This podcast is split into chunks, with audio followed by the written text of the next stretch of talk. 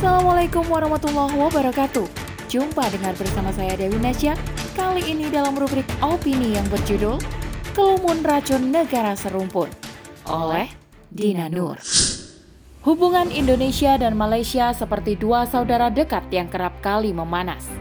Saling mengklaim wilayah, benda, atau warisan budaya tertentu menjadi bumbu pedas di antara keduanya. Memang, sudah sejak lama, dua negara serumpun Melayu ini mengalami pasang surut. Terkadang hangat bersahabat, terkadang dingin, dan di lain waktu bisa panas bergejolak. Seperti baru-baru ini ketika media Singapura Straits Times mewartakan tentang pernyataan mantan Perdana Menteri Malaysia Mahathir Mohamad yang cukup membuat heboh. Diberitakan, Mahathir menyatakan bahwa Kepulauan Riau RI dan Singapura pernah menjadi bagian dari wilayah Malaysia sehingga harusnya diklaim kembali. Hal ini disampaikan Mahathir dalam sebuah pidato di Selangor, Malaysia pada Minggu 19 Juni 2022. Ia juga mengatakan bahwa dahulu tanah Melayu sangat luas membentang dari tanah genting Kera di Thailand Selatan hingga ke Kepulauan Riau dan Singapura. Karena itulah, Malaysia harusnya tak cuma menuntut kembali Pedra Branca atau Pulau Batu Putih saja, tetapi juga Singapura dan Kepulauan Riau. Benarkah demikian? Kenapa perseteruan di antara negara serumpun sering terjadi? Bagaimana seharusnya hubungan yang terjalin menurut Islam? Menanggapi pemberitaan tersebut, Mahathir Muhammad membantahnya. Ia mengatakan bahwa apa yang diberitakan adalah tidak akurat dan di luar konteks. Dalam klarifikasi yang disampaikan kepada media pada Kamis 23 Juni 2022, Mahathir menyatakan bahwa sebenarnya ia tidak menuntut Malaysia untuk mengklaim kembali tanah yang telah dihilangkan. Ia hanya menunjukkan bahwa Malaysia begitu khawatir kehilangan batu seukuran meja, namun tidak dengan hilangnya bagian wilayah yang lebih besar. Menurutnya, kehilangan Pulau Batu Putih bukanlah perkara besar yang mana itu merupakan kesalahan pemerintah Johor di masa lampau. Ia lantas menyinggung tentang Pulau Sipadan dan Ligitan yang diputuskan oleh Mahkamah Internasional sebagai milik Malaysia. Ia mensyukuri dan berterima kasih pada Indonesia yang tak mempermasalahkan hal itu. Pulau Sipadan dan Ligitan terletak di Selat Makassar, tak jauh dari Pulau Kalimantan atau Borneo. Keduanya masuk negara bagian Sabah, Malaysia. Kedua pulau ini pernah dipersengketakan oleh Indonesia dengan Malaysia bermula pada tahun 1969 ketika kedua negara merundingkan batas maritim di Laut Sulawesi dan sama-sama mengklaim Pulau Sipadan dan Ligitan sebagai wilayahnya. Indonesia dan Malaysia melakukan serangkaian pertemuan dan upaya guna mencari titik temu terkait siapa yang berhak atas kedua pulau tersebut.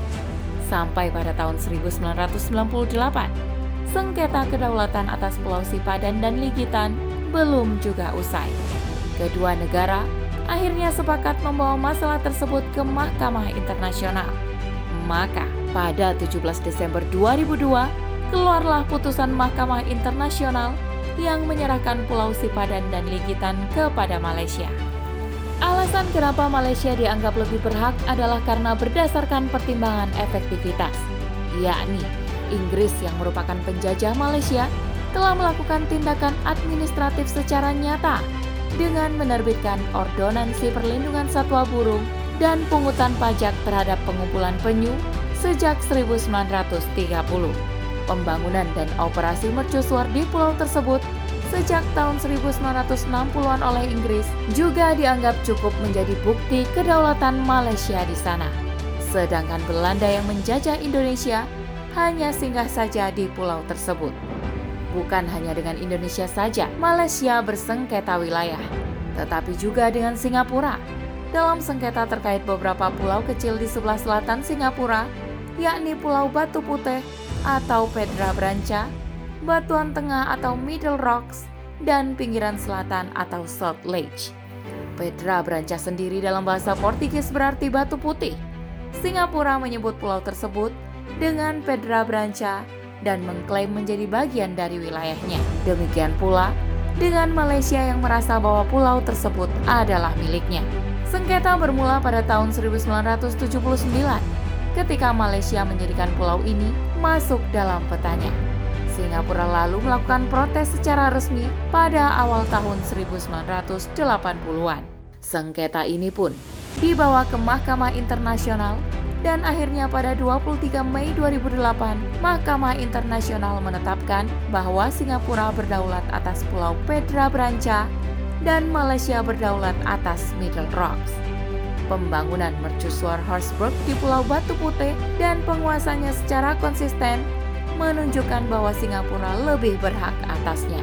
Pada tahun 2017, Malaysia mengajukan permohonan revisi atas ketetapan tersebut ke Mahkamah Internasional. Namun, setelah Mahathir Muhammad terpilih kembali menjadi Perdana Menteri pada Mei 2018, Malaysia menghentikan proses tersebut. Dahulu, Singapura pernah menjadi bagian dari Malaysia, tepatnya Kesultanan Johor pada abad ke-16 hingga abad ke-19 sesuai resolusi Majelis Umum PBB 1514 pada 16 September 1963 melalui proses dekolonialisasi, Singapura, Sarawak, Borneo Utara menjadi bagian dari Malaysia. Singapura kemudian dikeluarkan dari Malaysia pada 9 Agustus 1965 dan menjadi negara merdeka dengan nama Republik Singapura. Sedangkan untuk Kepulauan Riau, dahulunya termasuk dalam Kesultanan Malaka sampai datanglah penjajah Belanda. Pada 1913, Belanda menguasai penuh wilayah Riau dan memberinya nama Residenti Riau and Onder Horigeden. Riau pun masuk dalam wilayah Hindia Belanda. Setelah Indonesia merdeka, maka Riau menjadi bagian dari Indonesia. Hal ini diperkuat dengan Undang-Undang Nomor 43 Garing 2008 tentang wilayah negara. Penjelasan pasal 6 ayat 1 menyebutkan bahwa negara yang merdeka mewarisi bekas negara penjajahnya. Indonesia dan Malaysia adalah dua negara di Asia Tenggara yang memiliki kedekatan budaya.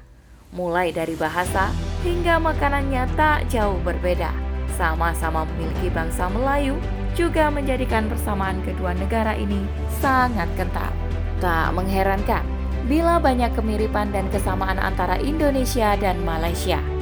Namun sayangnya, hal ini sering memicu perseteruan tiada henti. Hubungan keduanya naik turun seperti roller coaster.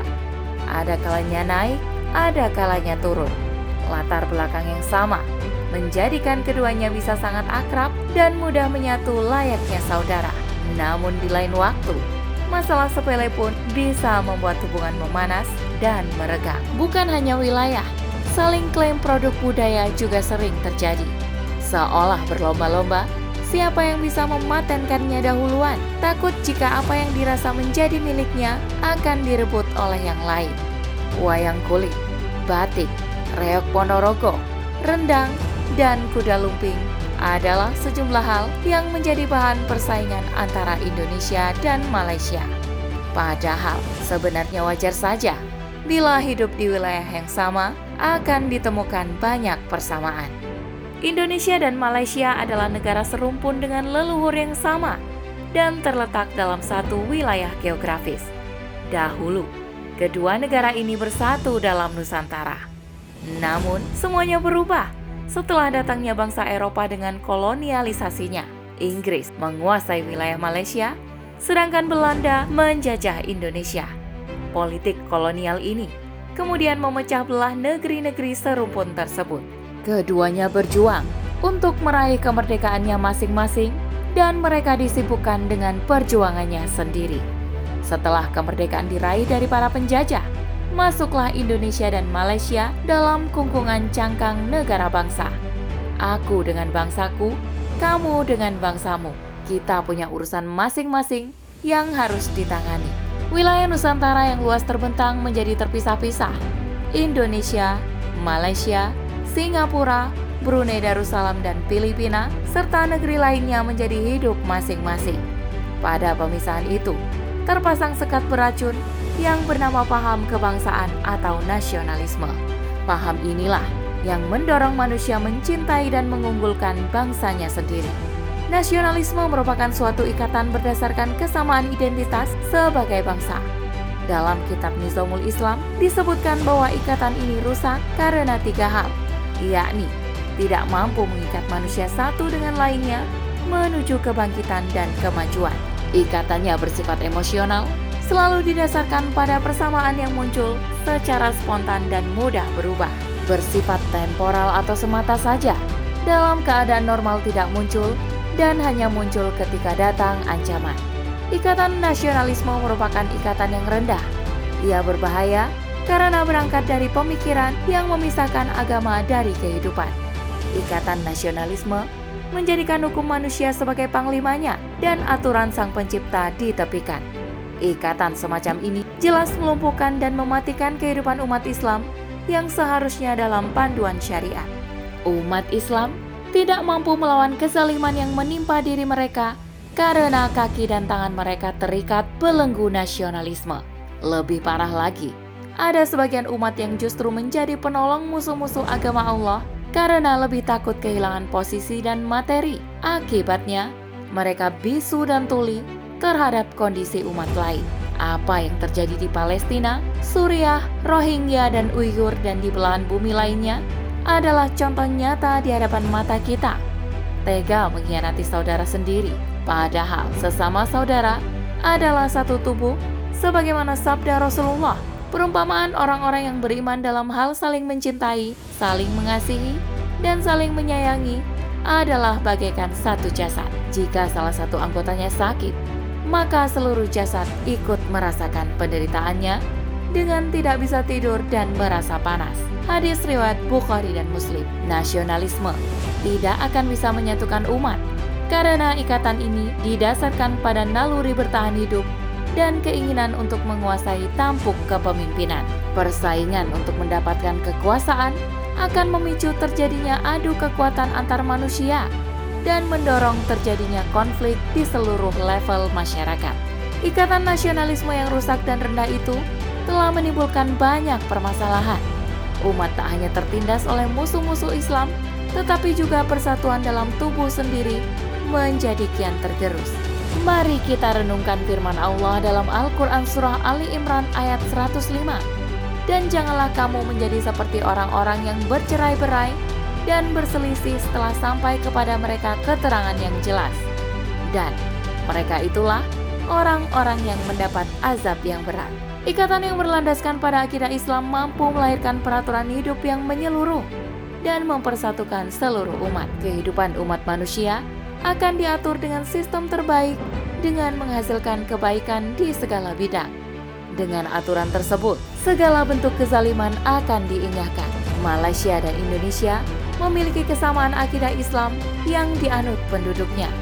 Itu menjadi modal dasar perjuangan untuk mewujudkan persatuan yang sejati. Ditambah dengan potensi sumber daya alam yang melimpah dan penduduknya yang banyak, akan menjadikan negara dengan akidah Islam ini mampu berdiri kokoh. Ia akan kembali meraih posisinya sebagai mercusuar dunia, memberikan kebaikan bagi seluruh alam semesta. Untuk itu, tiada jalan lain yang bisa ditempuh selain dengan dakwah Islam kafah, dengan melanjutkan kembali kehidupan Islam dalam naungan khilafah Islamiyah. Wallahu a'lam.